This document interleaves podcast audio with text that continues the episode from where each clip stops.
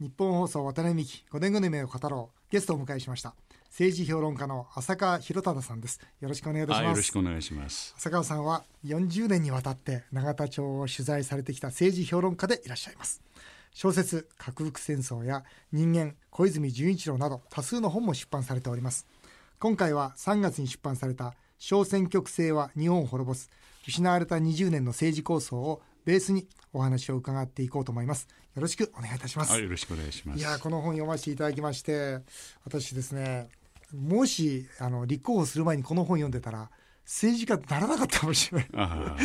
い。それが最初の感想でした。私も、まあ、あの政治ジャーナリスト40年間やってましてね、はい、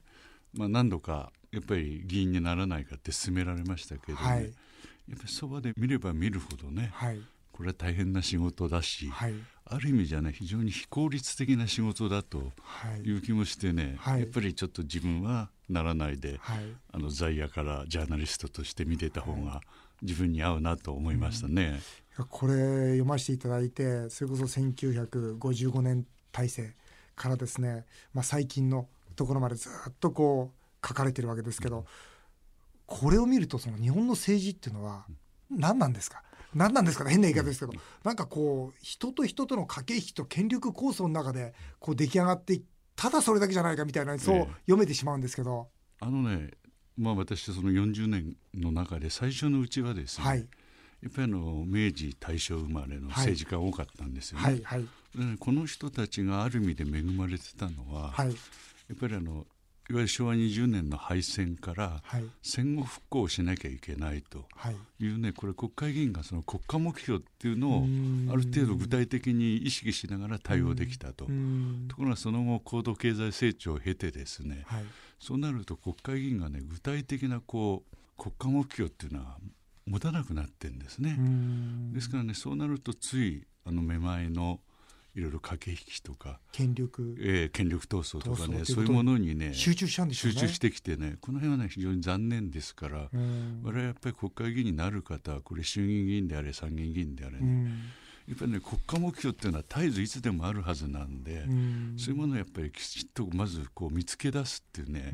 これ努力をしてほしいと思うんですね。そうなんですよね。ですから日本がこれからどうあるべきかそこでこうやり合えるなら分かるんですよ。ね、俺はこう思う俺はこう思う、ええ、いいですよ、え、そうじゃなくてどうやったら票を取れるのかばっかりですよね。そうなんですね。駆け引きというか。そうなんですね。うん、だからまずそういう選挙に当選するためのノウハウ、はい、自分がいいポストを得るためのノウハウ、ね、そうですね。身近なね、はい、あの問題にまあ注がれるウエイトが高すぎるとね、うん、やはりねきちっとまず国会議員というのはもうね国の将来、うん、やっぱりこれ20年とか30年先を見ながら今何をしなきゃいけないと。はいいうことをこれ基本にしてもろもろのねあの仕事を対応してほしいと思うんですね。うん、それは浅川さんのようにそうやって、まあ、横からですね本来政治はこうあるべきだと思って見られてますよね。はいでもそうじゃない場面をずっとこう見られてそれをこう本にまとめてらっしゃるわけじゃないですか。はい、どういうお気持ちで見られてますか？これね特に今回のこの小選挙区制はね、はい、日本を滅ぼすって本の場合はですね、この小選挙区制っていう導入のきっかけが、はい、まあ、当時平成の初めの頃のですね、はい、実力者だった竹下登、小沢一郎の、まあ、俗に言う畜生戦争、このね権力闘争の中で、うん、これ生まれた生まれたものなんでね、うんうん、まずその出発点からしてね、うん、もうこれ権力闘争ありきのものなんでね、うん、もう私はそこでも今のこの並立性っていうのは軽視してるんですよね。実際これ今まで6回やってきてますけどね、はい、やればやるほどそのマイナス点弊害が大きくなってきて、うん、でトータル的に言うならばやはり政治家が小粒化してきたとかね、うん、いろいろこう批判を浴びるようになってるんで、うん、私はねやはりこれ農耕民族である日本人は、農耕民族っていうのはやっぱり国別はっきりさせるのは増えての文化背負ってるんで、はい。その1区3人の中選挙区とかね、はい、そういうものにこれ改めるべきだというようなまあ気持ちで、うん、まあ、この本を表したんですね、うん、まずあのリスナーの方に分かりやすくです、あのお話ちょっとしていただきたいんですけど、私もこの本を読んでよく勉強になったんですが小選挙区のメリットとデメリットってちょっと分かりやすくお話しいただけますか？そうですね。小選挙区のいいところは？いいところっていうのはまあお金がかからない。まあそういう意味ではね、うん、金がかからないということは言えますけどね、はい、じゃあ今その当初のね、うん、平成6年に導入されたんですけど、の時ほど実際かかってないかっていうとやっぱりそれはそれなりにかかってるし、ね、それはやっぱりね国会議員がいまだにそういう、まあ、集金パーティーなんかもやってるますからね。なのでまあその本来ならかからなくなるというものと、あとはその派閥選挙っていうのはまあ薄らいで、まあ政党という形になるんですけどね、じゃあこれ政党本位で実際有権者がそこまで意識してるかどうかっていうとね、うん、これがもうデメリットにつながるんですがこう極端から極端にいっちゃうんですね、うん、ですからこれ前々回のあの政権交代選挙というのはこれ民主党が300議席取るそれに対して自民党は119議席しか取れないとかね、はい、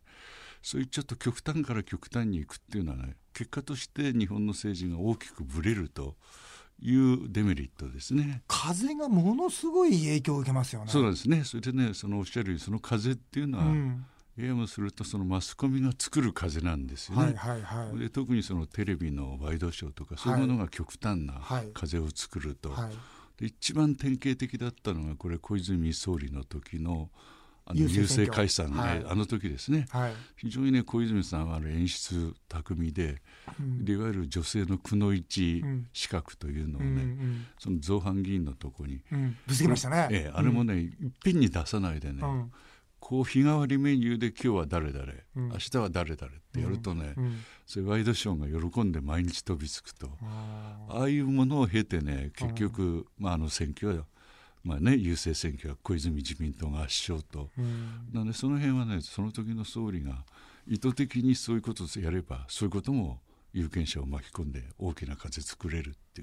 なるほど、ことですね。小選挙区でもあれですよね。デメリットとしては、やはり死に票が多いですよね。そうですね。死に票が多いと、ね、今回も自民党対象してますけど、ええ、よく見るとそんな差ないんですよね。そうなんですね。そんな議席数ほど差がないんですよね、ね、はい、でその結果死に票が増えると、うん。いうこととねもう一つはまあ例えば森喜朗元総理とか、はい、渡辺幸三ね、はい、元副議長とか、はい、こういう人は初めてね政治出る時に、うん、この保守系無所属っていう形でね、公認候補じゃないんですよね。でそういうハンデを背負ってでも、うん、あの国会議員になって国のためにという熱い思いで、これ、まあ、結果として保守系無所属で当選できて連続当選重ねてる、うん、今の小選挙区だとね、うん、やっぱりある程度大きな政党をバックにしないとなかなかこれ当選できないと。そういう形でね本当に政治に熱意があるかどうかというとこの人がね最初からもうこれ参加できないみたいなリスクっていうか危険もありますね。小選挙区の場合には、その人がどういう人かというよりも、要するに今どの党に風が吹いていてどの党の公認を取るかでもう9割方が決まってしまうそうですね。とかありますよね。えー、それとね、まあ、例えば本来これ財務省出身の人でですね、はい、自民党から出るべき経歴の人が、はい、たまたまそこに自民党の有力議員がいるから、あの民主党から出て、それで、まあ、当選した後ですね、うん、2回ぐらい選挙経てそれで自民党にくら替えするとかですね、うん、そういうふうにこれやっぱりたまたま強い人がね、うん、相手にいるとなかなかその自分の本意のね、行動ができないと、だから中選挙区だとそういう場合はあの保守系無所属で頑張って当選してくると。いう道がこれまだ残ってるんですけどね、一方中選挙区のデメリットっていうのは、やっぱり派閥っていうのは中選挙区で生まれた制度ですよね、ええ、要するにその村で「よし分かった」と「じゃあ俺は面倒見てやるからと」ですよね、はい、この中選挙区のデメリット、うん、派閥それからお金がかかる、ええ、まあ、お金がかかるからこれ派閥になるんですけど、え、ここはどうお考えですか？これね、はい、あの1区3人の中選挙区だと、はい。まあ、一番大きい政党があの候補者出すにしてもねせいぜい2人が目いっぱいなんですね。なるほど、うん、だから以前の中選挙区制っていうのは5人区があったり6人区があると、はい、まあ、かつての田中角栄総理がですね、はい、あのその自民党の派閥っていうのは、うん、その受け皿ね選挙区の5人区があれば5つの派閥が存在しうるんだということを言ってましたけどね、うん、やはりこれその3人区の中選挙区にすればねせいぜいできても2つだと、うん、そうするとねこれむしろ派閥政治っていうのは、うん、党内でその切磋琢磨するっていう、うん、あのプラス面もあるんでありますね、うん、あの全面否定しないでですね、それで、まあ、そのくらいの3人区で、まあ、1党が2人の候補者出すぐらいだと、まあ、その金もそんなにかかんない選挙で済むということですからね、あまりにも派閥主体派閥主導の選挙にはならないで済むと思うんですね。そうすると浅田さんはそのこの本の中にも書かれてましたけど、あ日本を100選挙区に分ける。で1選挙区から3人ずつ、計衆議院は300人がいいということですけどその結論ですか？あのね、はい、今ちょうど国会の方でもですねやってます、はい、定数削減とか選挙制度の、見直しと、はい、ですから私はねこれもう選挙制度抜本見直しの中で、はい、1区3人の中選挙区と、はい、でそれをおっしゃるように100でもいいし、はい、150でもい。いと、まあ、現在だと衆議院議員は480が定数ですから、はい、まあ、150にしてもこれあの30人は減らせられる。450ですね、えー、はい、なのでまあそういう形のまあ流れになってほしいなと思ってますね。参議院はいかがですか？参議院はですね、でこれやっぱり今はちょっと衆議院と似てるんで、はい、私はあの参議院の場合はあの今衆議院で全国11ブロック分かれてますからね、はい、あのブロックごとのいわゆる比例式でですね、うん、あのいわゆる全国区とかいうのはちょっとやっぱり候補者も大変すぎるんで、うん、11ブロックの中で、うん、あの比例で決めると。いう形ですか。ら今の全国区と選挙区っていう分け方じゃなくて、うん、そういう11ブロック比例にした方がこれいいと思うんです、そうすると選ばれ方もですね、うん、衆議院とはちょっと違った形になるんで、うん、まあ、参議院はそういう形がいいと思うんですね。僕参議院実際、まあ、自分が参議院なんですけど、えええ衆議院と同じことをやってるんですよね、同じことをやる組織が2つ必要なのかってすごく疑問なんです。いや私もねこれおっしゃる通り今の任意制のあり方っていうのはすごい疑問感じてましてね、はい、感じます。でね私らはやっぱり本来参議院っていうのは、はい、まあ、6年間身分が保障されてんで、はい、やっぱり国の根幹問題ですよね。じっくり仕事ができる。えー、そうですね、はいはい、だからね外交防衛憲法、教育とか、主にそういう国の、まあ、根幹問題、これをね中心にじっくり勉強されて仕事をすると、うん、やっぱりそういうスペシャリストが参議院には多いんだとい。うふうにこれねやっぱり衆議院と全く色合い変えてほしいと思うんですね。さもないとね第二衆議院みたいになってですね衆議院のカーボンコピーなんて言われるんじゃなくて、はい、やっぱり6年間身分保障されて、はい、それぞれ専門意識を持ったね、はい、まあ、文字通りその本来言われてた良識の府という独自性っていうのを参議院は持つようにねこれやっぱり参議院議員の方々も身内から努力していってほしいと思いますよね。そうですね、まあ、声を上げてるんですけど本当にその例えばこの間もその議論がありましてね、うん、その選挙区の見直しの話がありまして、うん、ものすごい強い意見が一、つの県から一人でなきゃだめなんだっていう意見なんですよ。つまりその県の代表なんだから、県の意見が通らなきゃだめなんだと、人口じゃないんだと言うんですけど、僕は横で聞いてて、この議論おかしいと、やっぱり1票は1票じゃないですか、1票が5票だったらおかしいじゃないですか。ね、それいかがお考えですか？これねやっぱりあの最高裁のその1票のね格差判決っていうのはね、はい、私はこれ間違ってると思うんですよね。うんうん、というのはまあ現実に今過密と過疎地域っていう二極化があってですね、うんうんはい。人口が少ないから国会議員も減らすってなるとね、うんうん、その過疎地域の声っていうのが、これ中央に届かなくなると、うんうん、だから例えば、例えばどうしたらよろしいですか？その両方を取らなきゃいけない。人口かける選挙区の面積比とかですね、それある係数かけてそれでやっぱり過疎地域の声っていうのはねやっぱりそこからそれなりの議員っていうのは出れるように、そうするともう今んとこ一つは面積比をある係数でかけるとかね、そういう対応もあるんじゃないかと思うんですね。えー、ずっとこう浅川さんは政治家を見てまいりました。はい。えー、政治家にとって必要な資質っていうのはどんなもんですか？いろいろとこう、えー、今週来週にわたってずっと勉強させていただこうと思ってるんですが、政治家にとって必要な資質っていうのはどう、うん、これやはりねもう一番はやっぱり国の中長期的な目標っていうものを見出して、はい。はい、でやっぱりそれについてまあ、ある部分は足で稼いだ情報とかね、はい。はい、そういうもんでこうあるべきだというものをこう指摘していけるというのはこれやっぱり一番大切だと思うんですよね。だからね。やはりそのが、まあ、特に小選挙区制になってから、うん、その中長期っていう見るね、うん、そのサイクルが非常にもう近視眼的でも目前のことしか見えない議員が増えてきてんで、うん、我々はまあね、できればさ20年30年先であってほしいし、そうじゃなくても、まあ、5年10年先ですね、の日本の姿というものをちゃんとこう描ける人がこれ衆参にね集まってほしいと思うんですね、うん、僕は国の経営も経営と同じだと思ってるんですが、え。経営にとって何が大事かというとやっぱミッションとビジョンなんですよ。えで何のためにその政治があるのか、えということとビジョンで、一体この国をどうするのか、どこに向かっていくのか、僕ね政治家になって一番疑問に思うのはミッションとビジョンがないんですよ。あおっしゃる通りだと思いますね。何のためにって自分が受かるため、ビジョンはない、目先の、ね、要するにじゃあ世論がどうなってる、えー、ね、その内閣の支持率がああでもない、こうでもない、えー、